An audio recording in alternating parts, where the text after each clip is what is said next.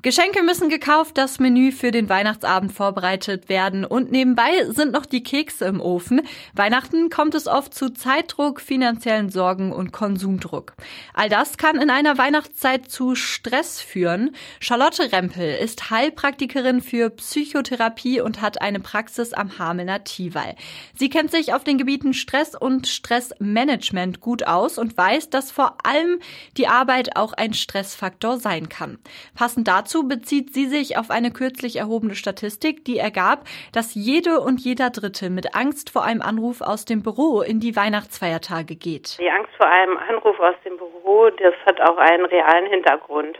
Viele Menschen müssen auch während den Feiertagen an wichtigen Projekten arbeiten.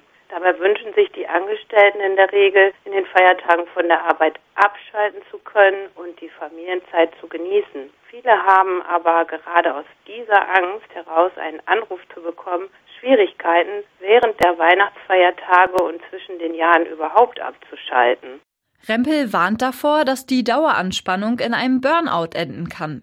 Um der anhaltenden Ausgebranntheit vorzubeugen und mit dem Stress umzugehen, könne es helfen, auf verschiedene Weisen innezuhalten und damit mal abzuschalten und sich von den Lasten zu befreien. Man kann zum Beispiel selber fünf Minuten mal gucken, wenn der Stress einen übermannt oder man sich ausgebrannt fühlt, einfach mal innehalten, aus dem Fenster gucken, ganz tief in die Atmung gehen. Wir machen auch Meditationen in unserer Praxis, einfach mal tief ein- und ausatmen, die Gedanken, die man vorher hatte, einfach mal wegschieben und fünf Minuten nur auf seinen Atem zum Beispiel achten.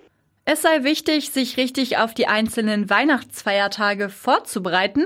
Dabei gehe es im Kern darum, sich immer zu fragen, was man will, so die Expertin für den Umgang mit Stress.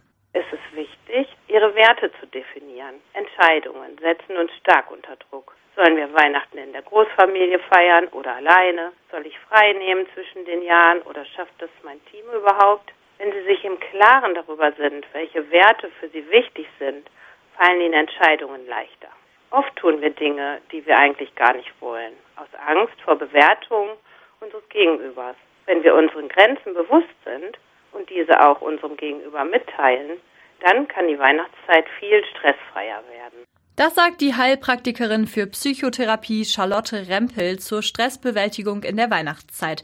Ein Thema in solchen stressigen Zeiten sei auch die Resilienz, also die Widerstandskraft des eigenen Körpers.